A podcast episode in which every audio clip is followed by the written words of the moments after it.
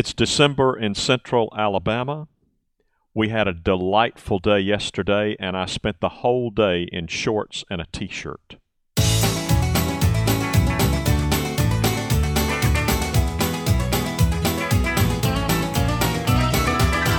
Welcome to Longleaf Breeze, subsistence farmers using three simple principles approaching but never reaching subsistence. It's gotta be fun while we're doing it, and we don't make all misstatements. And now, Lee and Amanda Borden. Thanks, Adrian, and welcome to our podcast of December 6th, 2012. Yes, as I say, December 6th, I think back to yesterday when the high hit 75, 76. No, 77. 77, all right. Yes, like you, I was walking around in t shirts, uh, a t shirt and a pair of shorts uh, one of my friends and a former student of mine, Andrew Westover, came to visit. Shout out to Andrew. We're so glad you came. We had just a delightful day. We had yeah, a great time with we him. We enjoyed walking around and showing him everything that we had planted and um, through the woods. You know, had a little um, woodland trail sort of hike. Um, we walked even, over on the west side and yeah. had a chance to see the green field and walk down the ridge trail mm-hmm. and by the creek side and just a, a very pleasant day. And both Andrew and the two of us kept saying, "Oh, this is such wonderful weather," and it was. Sure, I mean you can't. It was. It seemed like fairly low humidity, seventy in the mid seventies most of the time. I'm thinking, what more could you ask for? It's perfect. It's paradise. The only problem is it's December the 5th. It was. we could ask for the weather to be what it ought to be in December. And and what we're worried about, of course, is that in fact we don't have to just worry about it. You can look at fig trees that actually we spotted a fig on one of the trees. Um, we've got buds and blooms and uh, greenery coming out all over on these plants that should be dormant right now. And what worries me, of course, is it will eventually freeze again. I'm thinking. Yeah, we, we will not get through this winter without a hard freeze. We know it's coming. Uh, it's not like we're going to spend the whole winter with warm weather. However, what we may get is a lot of budding on the fruit trees and then that hard freeze will come. Yes. And we may get no fruit crop this year because, because of it. Yeah, because of that. Um, and, and of course, that would be bad, but the the fact that we see this as possibly a trend is even worse. Yeah.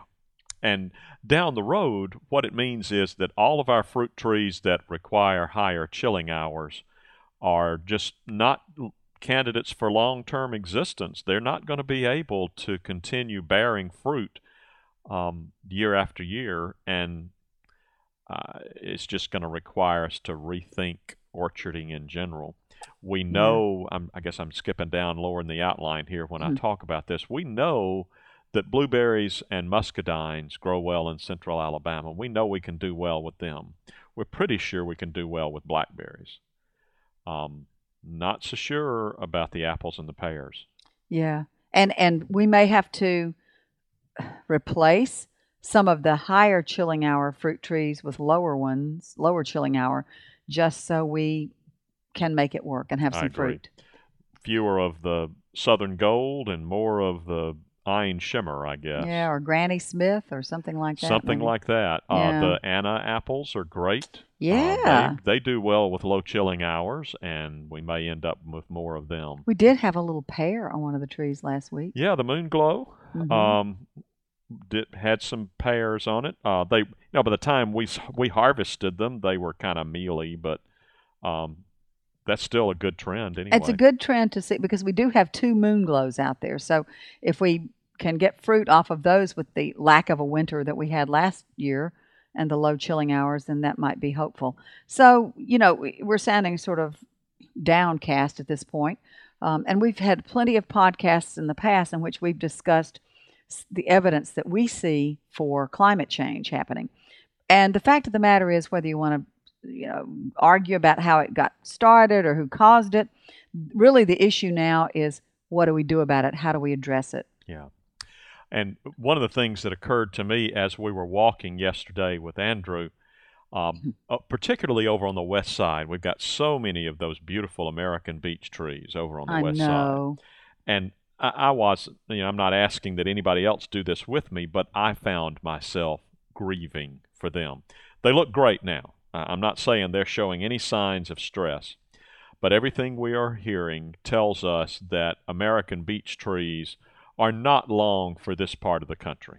They cannot take this kind of warm weather. If this continues, right? If it continues, and every indication is that it will continue. Um, so I guess the only thing we can do is enjoy the American beech trees. Every year we can enjoy them and just know that every year is a gift. Um, and it just in case you're not familiar with American beech, they are uh, they have a beautiful trunk.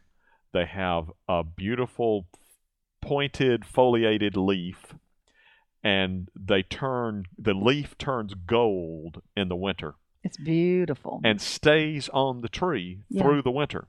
So as you look through the woods, you see the American beech through the woods standing out from all other trees in the forest because they're the deciduous trees that still have their leaves. They and the red oaks keep their leaves all all through the winter. And the leaves will fall off when the new leaves push them off.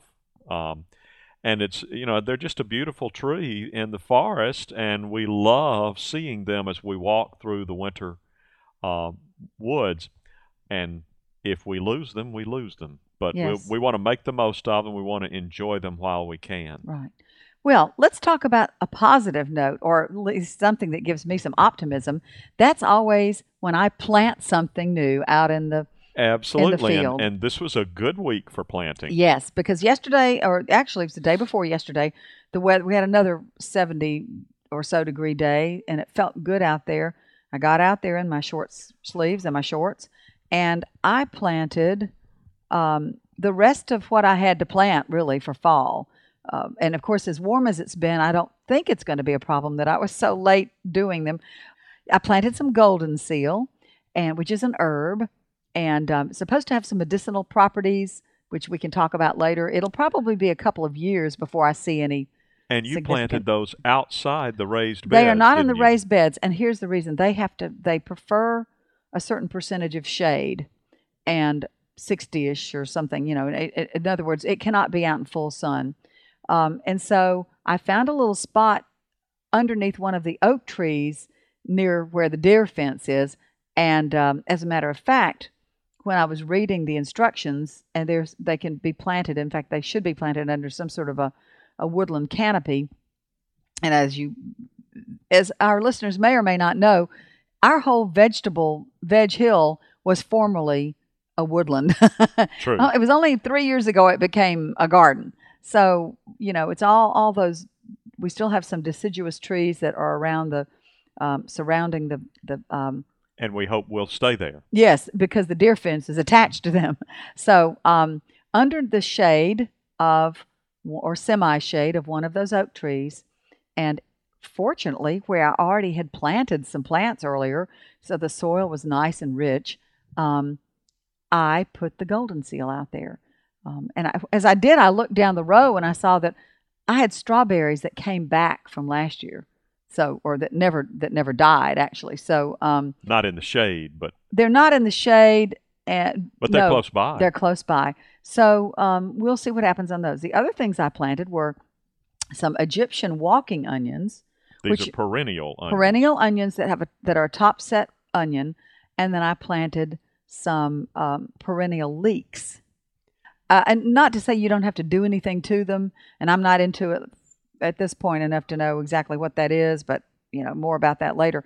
Uh, the and as i was out there i was able to look out and prepare for a report about the garden and right now i'm proud to say that all of the garlic is up i mean yeah, the garlic is looking great yeah, I've got some silver skin and I've got some Italian, and both the silver skin was a little slower to, to emerge, but it did. Uh, so it's it's looking great. And then um, I've got a little bit more um, response to the uh, the cover crop seed that yeah I put out. Yeah, you're getting a little real bit cover more crop germination. of, uh, a real smorgasbord of cover crops yeah, going out yeah. there And then I planted just the the remaining beds that had soil in them. Um, if they don't, if we're not growing a plant or a specific target crop in there, I put cover crop on it. So now everything's covered. All eight of the um, 12, of Twelve. them. All 12 of those beds have cover crop. Or, I mean, have something planted. Four of those 12 are not now dripped. And that means Yes. I need to get busy and get some Right. drip lines in there.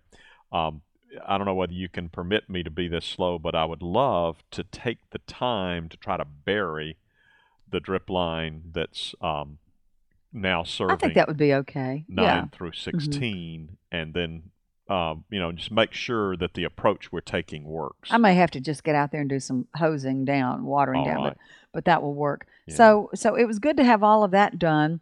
And um, I even planted. Oh, we went out in the orchard and planted that lemon fig. Lemon fig from Thanks Linda Griebel. Thanks Thank to Linda you, Linda. Griebel. And also, she gave me a Mexican petunia, and I put that in the ground as well. So we're planted out and feeling good about things. And Um, yesterday we harvested our first rutabaga. that thing is huge. I mean, it's not the largest one I've ever seen. You can go to the grocery store and see them. That, but it's a it's about It's five inches. size. Yeah. maybe a little larger. it's about five inches in diameter, which I've read from three to five inches in diameter is actually the ideal size for a rutabaga root if you want it to be tender. So mm, it's it's out there now. Um, and of course, the other thing we didn't mention this. We tried. We had some friends over for dinner on Sunday, and I went down and showed them. Was showing them the garden, and we decided that the butter crunch lettuce looked really good. So I harvested enough of that lettuce. We had not even had any really because I, I planted it kind of late and I covered it one night when it went down to about 27 degrees so that it wouldn't freeze. Uh, but I think the cold must have helped because that night, Sunday, we all had a little salad made of that lettuce and it was it tasted wonderful. It, It was wasn't bitter. delicious. Because Just wonderful. Before the frost, um, it did the leaves that I was able to, to taste then had a slight bitter taste, but this was really good. So um, I'm trying. I'm going to try to keep it going as long as I can out there. And you did put the sheet one night, and then another night we had a light frost and didn't get around That's true. I didn't realize it was going to go down And that low. They did just fine. So Yeah. we know they can take a light frost anyway. Yeah. And it could be that they're like collards and just a little frost kiss. And I know that's true of rutabagas too, and, and you know a lot of root vegetables. If you can get a little cold go- going on them, they actually taste better. So, So so anyway, we're uh, learning. that's our um, our crop report as far as that. Now we've got some plans for the future with our raised beds. Um, we do want to probably the next planting will be onions in January, but the big surge comes for spring veg that will go into summer. And we've made a little discovery about our all season, a garden for all seasons kind of approach, and that is.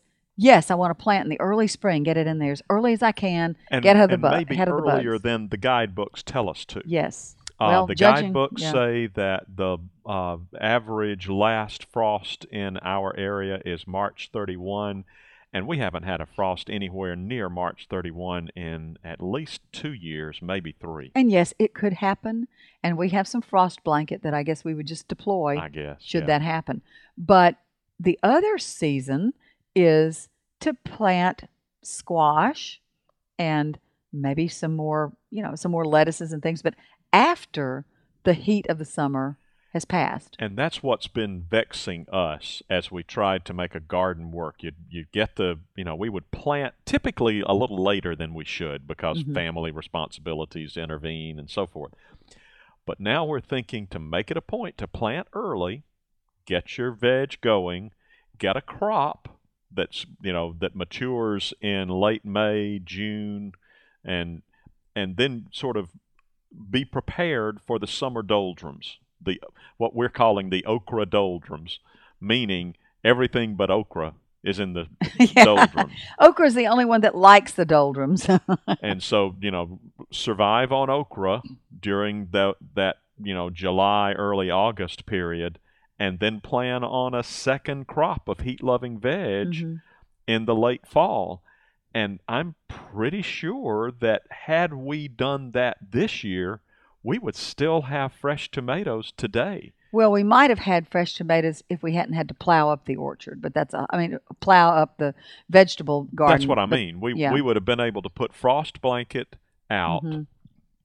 to protect the tomatoes from their light frost, which is what they Mhm. got. and I think we probably could have, you know, held on. And if we had, here we are. We're looking at at least another 10 days during which there will not be any frost. Yeah. So if these kinds of winters or falls continue, then we can make adjustments. But the other thing I wanted to mention and, and may not have before is that I pulled a couple of little volunteer zucchinis off a plant a couple of weeks ago and cooked it, and it was just great. And it sh- and that even though it got cold until we had a frost, until we had a freeze, that volunteer zucchini plant, and the reason it's out there is it grew in some compost, you know, that we had out in the yard.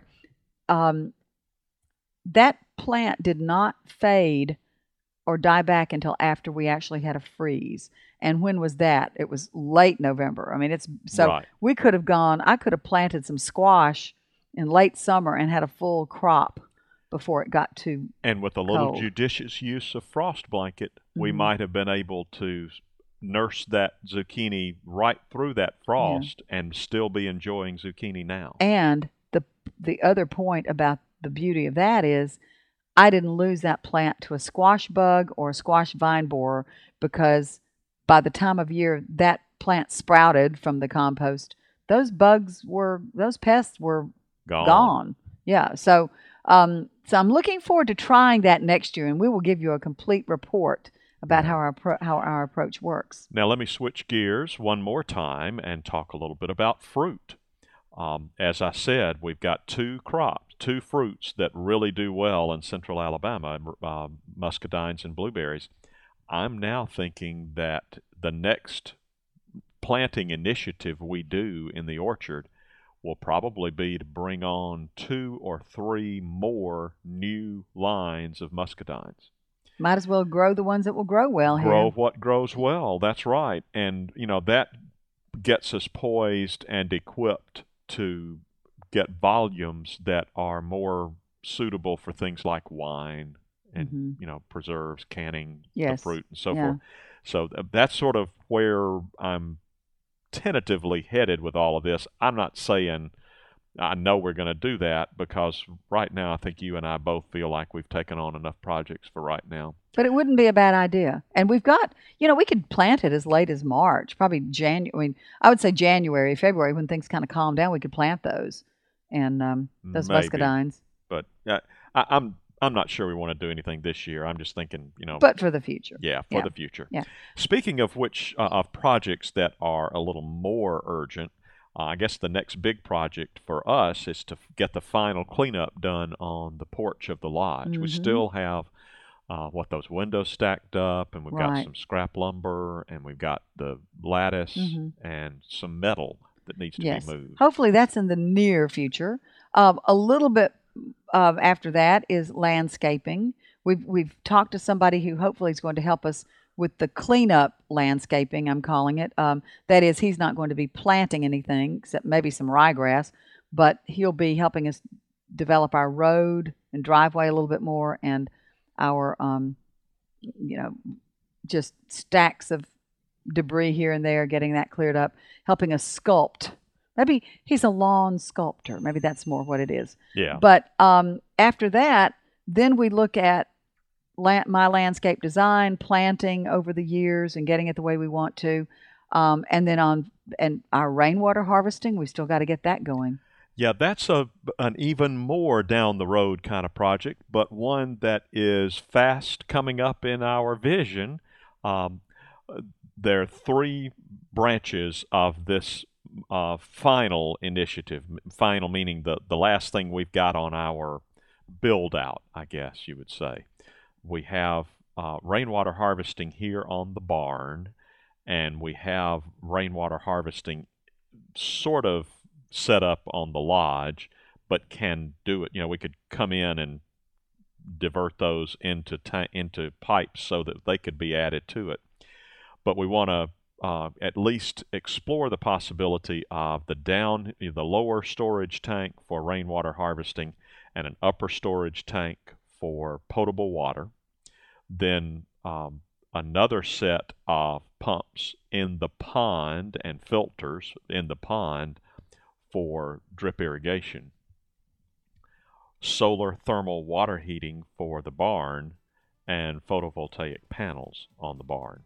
And we actually have someone coming, we think, We Friday hope Friday afternoon to talk to us that about- we'll be visiting, and if not Friday afternoon, then soon thereafter. to talk to us about the PV. So we may be getting something going on that too pretty soon. We'll have reports for you. Yeah.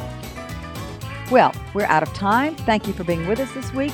Have a good one, and we will see you next week. You've been listening to Longleaf Breeze with Lee and Amanda Borden. You can call the farm at 334 625 8682. Send email to letters at longleafbreeze.com. Our address is P.O. Box 780 446, Tallassee, Alabama 36078.